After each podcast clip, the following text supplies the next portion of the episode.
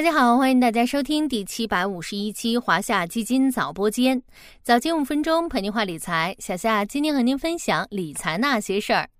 提前退休应该是每个打工人的梦想，在尚且年轻的时候去尽情享受生活，远离朝九晚五和九九六，早上再也不会被闹钟吵醒，晚上也不用盯着手机，生怕错过客户、老板的信息，这样的生活谁不期待呢？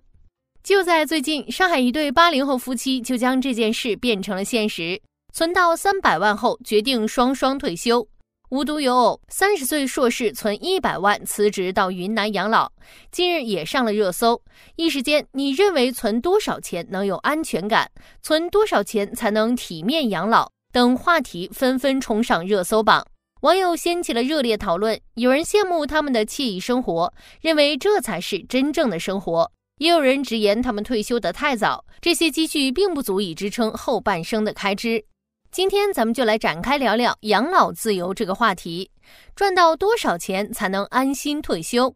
努力上班，多多攒钱，提前退休是很多人的终极目标。在百度搜索“提前退休”，相关结果约一亿个。那么，究竟攒够多少钱才能提前退休呢？从逻辑层面来看，提前退休意味着以后不再有主动收入，不再通过工作去赚钱。因此，提前退休的前提是目前的存款以及未来的被动收入足以支撑未来几十年的生活支出。具体来看，针对攒够多少钱才能提前退休这个话题，就算是专家也没有得出一个统一的结论。比如说，某国际知名投资管理机构就提出过一条退休储蓄黄金法则。即存够当时年薪的九倍就足够养老。举个例子，假设小夏目前的年薪是三十万，那么攒到二百七十万就足够养老。而美国财务顾问威廉班根则提出了一个百分之四法则，大概意思是，只要本金达到一年生活费的二十五倍，再通过资产配置达到百分之四的年化收益率，就可以靠被动收入支撑生活，提前退休，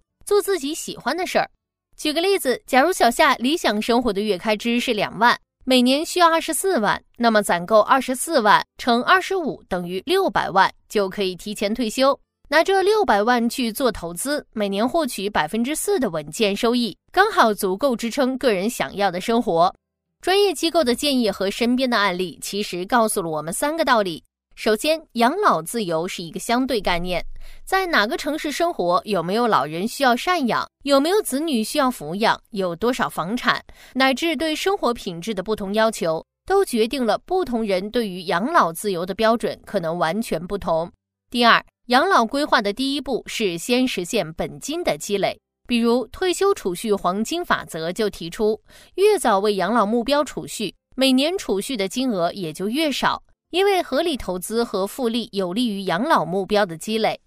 第三，在积累了一定财富的前提下，合理投资获得被动收入，让资产实现细水长流。百分之四法则明确提出，在攒够年生活费的二十五倍之后，还要通过资产配置达到百分之四的年化收益率。通过本金加被动收入来支撑未来几十年的生活开支，比如网传的那位存一百万辞职到云南养老的三十岁硕士，也进行了资产配置，其中八十四万用于购买年利率为百分之三点五的储蓄，每个月得到两千四百五十元的固定利息；十万元用于短期理财，获取相对较高的收益；还有六万元做高风险投资，用于博取高回报。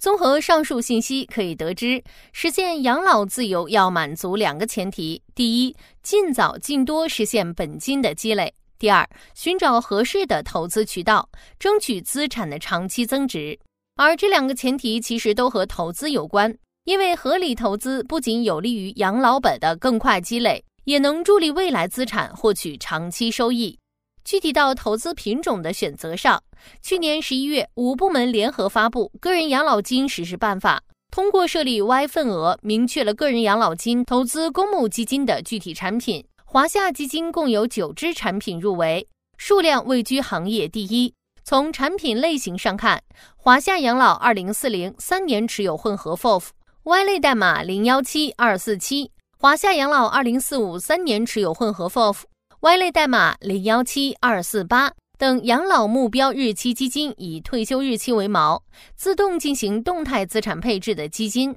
适合没有太多精力和经验的投资者，更加省时省力。华夏稳健养老一年持有混合 FOF、Y 类代码零幺七三六三等养老目标风险基金，根据既定风险水平构建资产配置组合，适合有投资经验或对自己风险承受能力有比较清晰认知的投资者。总之，要攒够多少钱才能退休，因人而异。不变的是，先初步积累养老本，并让养老资产成为源源不断的活水，才能尽早实现梦寐以求的养老自由。好了，今天的华夏基金早播间到这里就要结束了，感谢您的收听，我们下期再见。